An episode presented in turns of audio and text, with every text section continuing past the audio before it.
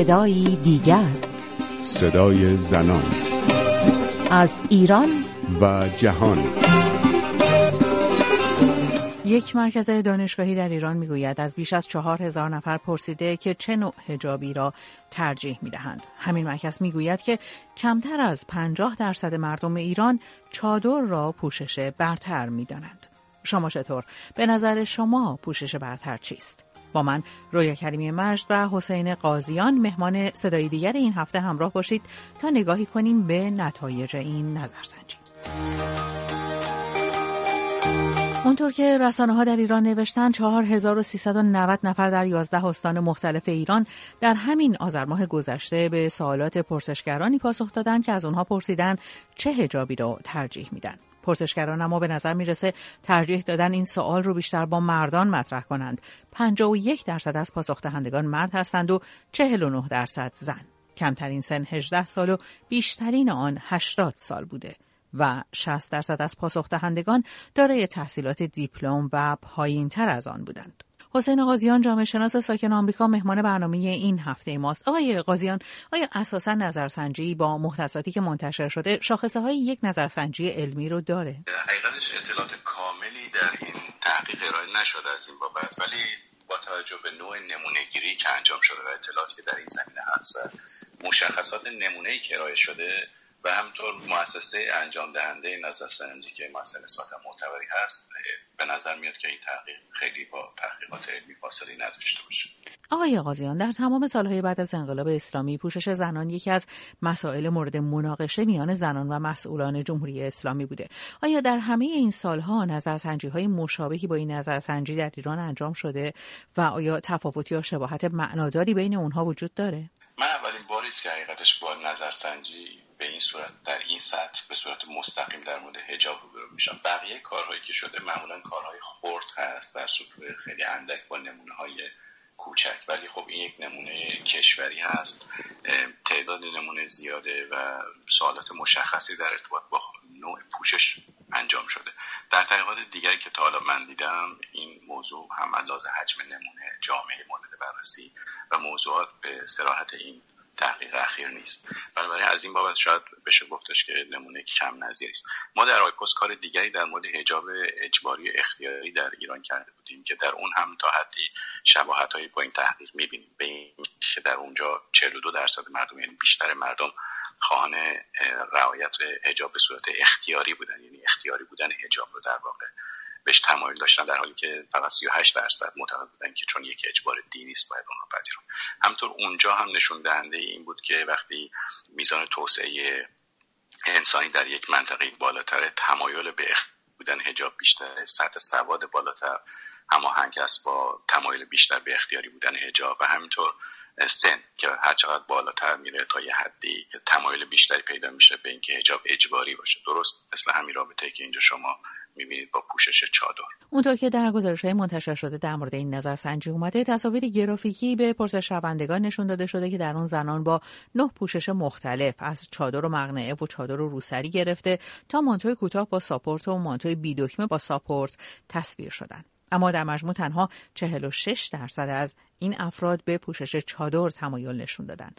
آیه قاضیان یک سوال تکراری رو بپرسم. اینکه چرا 37 سال بعد از انقلاب اسلامی و علیرغم همه تبلیغات و تهدیدات جمهوری اسلامی نتونسته چادر رو به عنوان حجاب برتر به همه مردم بقبولونه؟ توجه داشته باشید تحقیقات به شیوه های متفاوتی میشه خون خود کسانی که این تحقیق رو منتشر کردن در جهاد دانشگاهی در, در ایسپا در واقع به شیوه دیگه ای منتشر کردن. اونا تاکیدشون روی کسانی هست که تمایل به پوشش دارن. اونا از رقم 45 درصد برای کسانی که از این پوشش چادر استفاده می‌کنن و از رقم 46 درصد برای کسانی که تمایل به پوشش چادر دارن استفاده کردن. در حالی خب میشه اینو معکوس هم خوند یعنی گفت درسته که 46 درصد تمایل به پوشش چادر دارن ولی معنیش اینه که 56 درصد تمایل ندارن. ولی خب اون نکته که شما در سوالتون هست که چرا تا به حال موفق نشده به نظرم خیلی روشن هست. یعنی یک گرایش در اشخاص اینطوری نیست که با فرمان و امر و کتک زدن و گشت ارشاد قابل تعبیه باشه و بشه. این ارتشار درونی کرد جوری که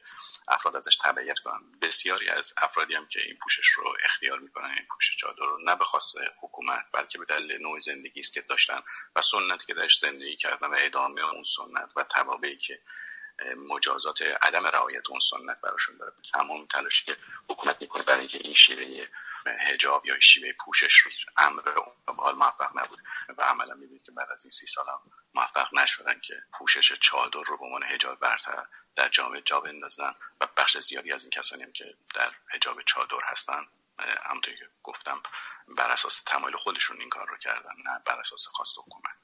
همونطور که شما هم پیشتر اشاره کردید آقای قاضیان یکی از شاخصه های مورد توجه موضوع تحصیلاته. بر اساس نتایج منتشر شده در این نظرسنجی 43 درصد افرادی که تحصیلات دیپلم و پایین تر دارن 40 درصد مردان دارای تحصیلات آکادمیک و تنها 28 درصد از زنان دارای تحصیلات آکادمیک به پوشش چادر تمایل نشون دادن.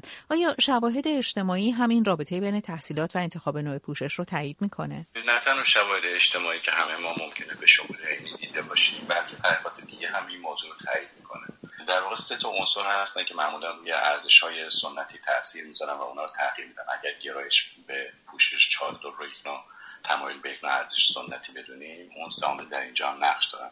معمولا با افزایش شهرنشینی و افزایش سطح سواد افراد میزان تمایل به این ارزش های سنتی من جمله در اینجا تمایل به پوشش چادر کاهش پیدا می‌کنه و با افزایش سن این تمایل افزایش پیدا می‌کنه. یعنی اینکه افراد جوانتر معمولا کمتر تمایل به پوشش حجاب دارن و همینطور کسانی که در مناطق شهری تر زندگی می‌کنن یا کسانی که سطح سواد بالاتری دارن. این سه عامل در تحقیقات دیگر هم تا حد زیادی تایید شد.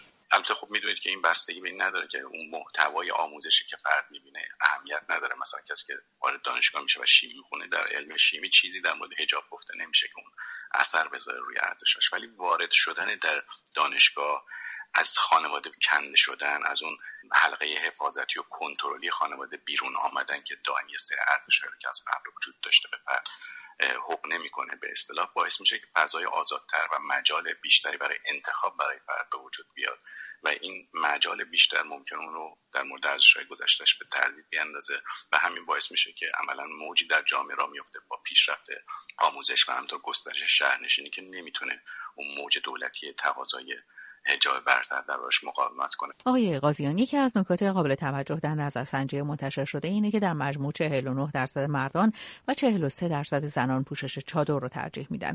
چرا مردان که خودشون با محدودیت های پوشش بسیار کمتری از زنان در ایران مواجه هستند برای زنان چادر رو ترجیح میدن؟ بله این نکته به نظر من خیلی ظریفیه. نه تنها مردان بیشتر از زنان.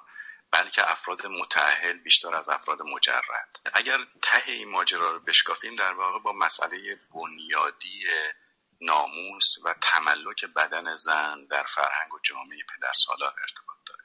چون در فرهنگ و جامعه پدرسالار هر چقدر هم اینها ضعیف شده باشه بدن زن بخشی از مایملک مرد هست. این مرد می‌تونه برادر باشه می‌تونه پدر باشه و می‌تونه شوهر باشه. ولی بخشی از مایملک اونه. به همین دلیل وقتی فرد متعهل میشه. دیگه اون تعلق رو نسبت به خودش احساس می‌کنه و مایل نیست که تملکش در معرض آسیب دیگران یا دسترسی دیگران قرار بگیره و هجاب رو تصور می‌کنه. چیزی که از اون مایملکش حفاظت می‌کنه مثل درست حسایی که شما دور زمین خودتون می‌کشید که اون رو شما در زندگی روزمره هم می‌بینید. مردان جوان زیادی هستن که با دختران متعدد ممکن ارتباط داشته باشن. اما موقعی که پای ازدواج کردن به میون می‌رسه. دنبال دختر آفتاب محتاب ندیده و دختر به اصطلاح نجیب هستن.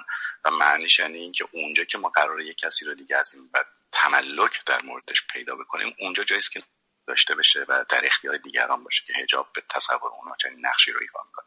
بنابراین این تنازع خواسته بیشتر مردان متحل حتی نسبت به زنان متحل که در بهش اشاره شده به نظر من ناشی از این بنیاد پدر سالاره نیست که در جامعه در مورد تملک بدن زن توسط مردان چه برادر چه پدر و چه شوهر. وجود داره.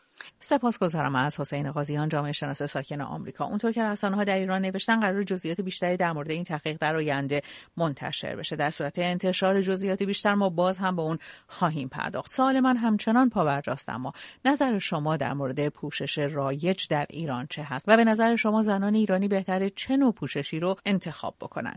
0042 02 21 12 21 12 شماره تماس ماست. می‌تونید برای ما ایمیل هم بفرستید. زن ات صفحه فیسبوک ما هم در اختیار شماست. The Other Voice یا صدای دیگر رو جستجو کنید. تا هفته دیگر و صدایی دیگر پاینده باشید و شاد.